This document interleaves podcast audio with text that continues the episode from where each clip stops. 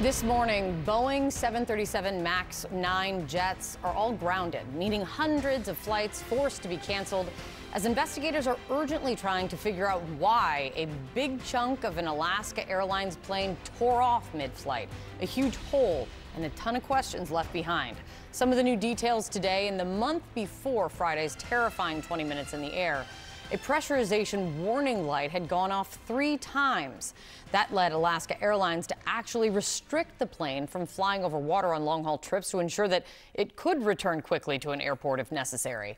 On Friday, passengers describe a violent explosion when the plane's door plug blew off shortly after takeoff from Portland, Oregon, and then headrests were torn off, extra oxy oxygen masks were sheared off, some seats were even twisted from the force of the depressurization.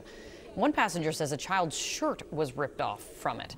Thankfully, the two seats directly next to what became a massive hole were not occupied on this plane. Also this morning, a crucial piece of evidence has been recovered. The refrigerator-sized door plug found in someone's backyard in Portland. But another key piece of the, of the investigation has been lost, the cockpit voice recording.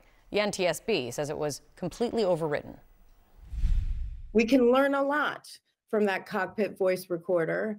Uh, we have urged the FAA to extend the cockpit voice recorder time from two hours to 25 hours because we want to hear communications, noise, alerts on the flight deck, which may help us uh, prevent uh, uh, uh future tragedies. CNN's Mike Valerio is in Portland. CNN avi aviation correspondent Pete, Pete Muntean is in D.C. Pete, let's start with you. What's the latest on the investigation now? Well, Kate, major developments here about this violent, explosive, and terrifying event. The NTSB has inspected the interior and the exterior of the plane, featuring that twisted and contorted seat metal from that 400 mile per hour rush of air through that refrigerator sized opening in the left side of the fuselage. The big development this is the smoking gun here. The piece that fell off of the plane has been found. NTSB Chair Jennifer Homendy rushed back to the podium last night to announce that. Found in the backyard of a Portland school teacher. We only know his first name. It is Bob. That part is known as a door plug, and it fills a spot on the plane where an optional door could be installed at the Boeing factory. Finding this is key because it will hold some major clues, NTSB Chair Jennifer Homendy just told me. Was this a mechanical failure? Was this a manufacturing defect by Boeing or its contractors? That is the key because this airplane is only months old. Took its first flight October 15th. Few, flew only 150 flights for Alaska Airlines. Investigators also now say a pressurization warning light came on in the plane three times before this incident, once just the day before it, and that caused Alaska to restrict this plane from long flights over water, like to Hawaii. Could have been an early warning, and it's something that investigators are probing but are still unclear about. Listen that alert that illuminated those three times certainly is very disconcerting to our investigators and we want to look at that but it may have absolutely nothing to do uh, with what occurred in the cabin of the aircraft on that uh, during that event what is missing from this investigation? The audio from the cockpit voice recorder. That was overwritten automatically. Homendy calls that very disappointing. There's been a push to make recorders retain information for even longer, 25 hours. Still a lot of info out there, though. During the depressurization, the cockpit door blew open. Investigators have been able to tell that. Also, that the pilot's headsets and checklists were thrown by the force of that depressurization. Alaska Airlines and United Airlines are the only two U.S. Air airlines operating these Boeing 737 MAX 9s. They are still grounded this morning, awaiting new details on inspections mandated by the FAA. United Airlines canceled 270 MAX 9 flights over the weekend, Kate. I want to play for you. Uh, you talked about what we're normally talking about is the search for the black box, the cockpit voice and data recorders to go through that. One thing we know here is that the cockpit voice recorder, they basically have lost all of the usable material from it because of how it gets overwritten um, every two hours. For the control room, this is the second soundbite. Let me play what the chair of the NTSB said about this today, Miles. We're um, disappointed that the cockpit voice recorder was overwritten. we can learn a lot from that cockpit voice recorder.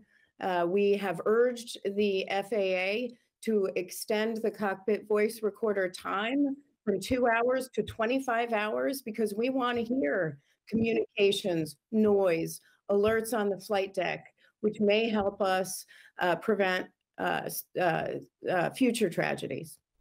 Jennifer Homendy is not happy that this happened, eh, that this went down this way. What could be on there that is that now is not, Miles? Yeah, you've hit a pet peeve of mine as well, Kate. Uh, to me, in this day and age, uh, it's kind of scandalous that we only capture the last two hours with digital data and hard drives, and we don't we don't have looped tapes anymore. We could capture in excess of 24 hours as is recommended. And I'll, I'm going to take it one step further from the, the good chairperson and suggest once again that we have video cameras in the cockpits. The pilots union hates these ideas. They consider it an invasion of privacy, as they say. Well, I don't know about you, but when I'm at work, I don't consider that a private place. And if what you're doing can involve consequences which lead to the deaths of others, I think you might have to give up a little bit of your so called privacy. It's high time that we improved the amount of data we got out of these cockpit voice recorders, including video. And for that matter, it should be streaming out of the aircraft in real time. But that's, uh, you got me on my high horse. All right, we certainly need to discuss this more. I'm joined now by airline analyst John Strickland. He's also the director of the air transport consulting firm JLS Consulting. Thank you so much um, for coming in and talking about this today. Look, uh, so many of us fly these 737s have been a problem in the past. They were grounded, I think, in 2019 for a year and a half after a couple of crashes involving the, the MAX 8 aircraft that killed 346 people. I mean, can you give us some sense of is this a different incident? Is this something else wrong with the 737? Is this just a, a fluke? Or is there a major problem with these 737s? Well, yes, you're right. The the 737 Max family, and at that time it was the Max Series 8, which had the two uh, tragic fatal crashes and resulted in that 18 month grounding. The 9 was not uh, in service for, uh, at that point uh, but it is a, another member of the same family.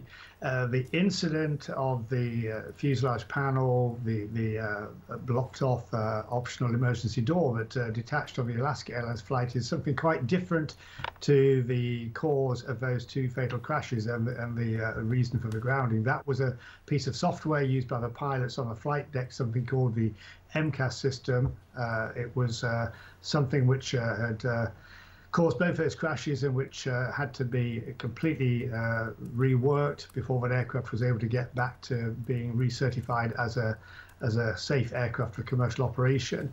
It also, of course, affected uh, Boeing as a company, which lost an enormous amount of uh, trust and confidence uh, during that period, and they had to work hard to bring that back and rehabilitate the aircraft into service. So last week's incident quite different. We don't know what caused it yet. Uh, I think as one of your, your reporters commented there, it's important this is also quite a new aircraft, only about two months off the production line. We wouldn't expect something like this to happen on any well-maintained aircraft, be it old or young, but certainly it's particularly uh, surprising to get this news of a very uh, new aircraft. I don't think it reflects a wider problem with the, the, the 737. The 737 itself, as a type, goes back to the 1960s. It's a tried and tested aircraft, which has been modified, updated uh, uh, into far more advanced technology versions, such as the MAX that we're flying on today. It's delivered millions of hours of service, carried millions of people around the world, but that doesn't detract from the seriousness of this incident and we need to get to the bottom of it as quickly as possible and keep that uh, absolutely uh, essential focus on safety. Yeah, I mean, I've, I've, certainly, and I know my colleagues have certainly flown a lot of 737s in our lifetime uh, with all the traveling that we do. I do want to ask you about something the Seattle Times reported that, according to the Alaskan Airlines, in the days before this particular incident, pilots had filed several reports of warning lights that indicated some sort of loss of cabin pressure and that the plane was restricted from long distance flight over water as a result. Should this plane have just been grounded, period?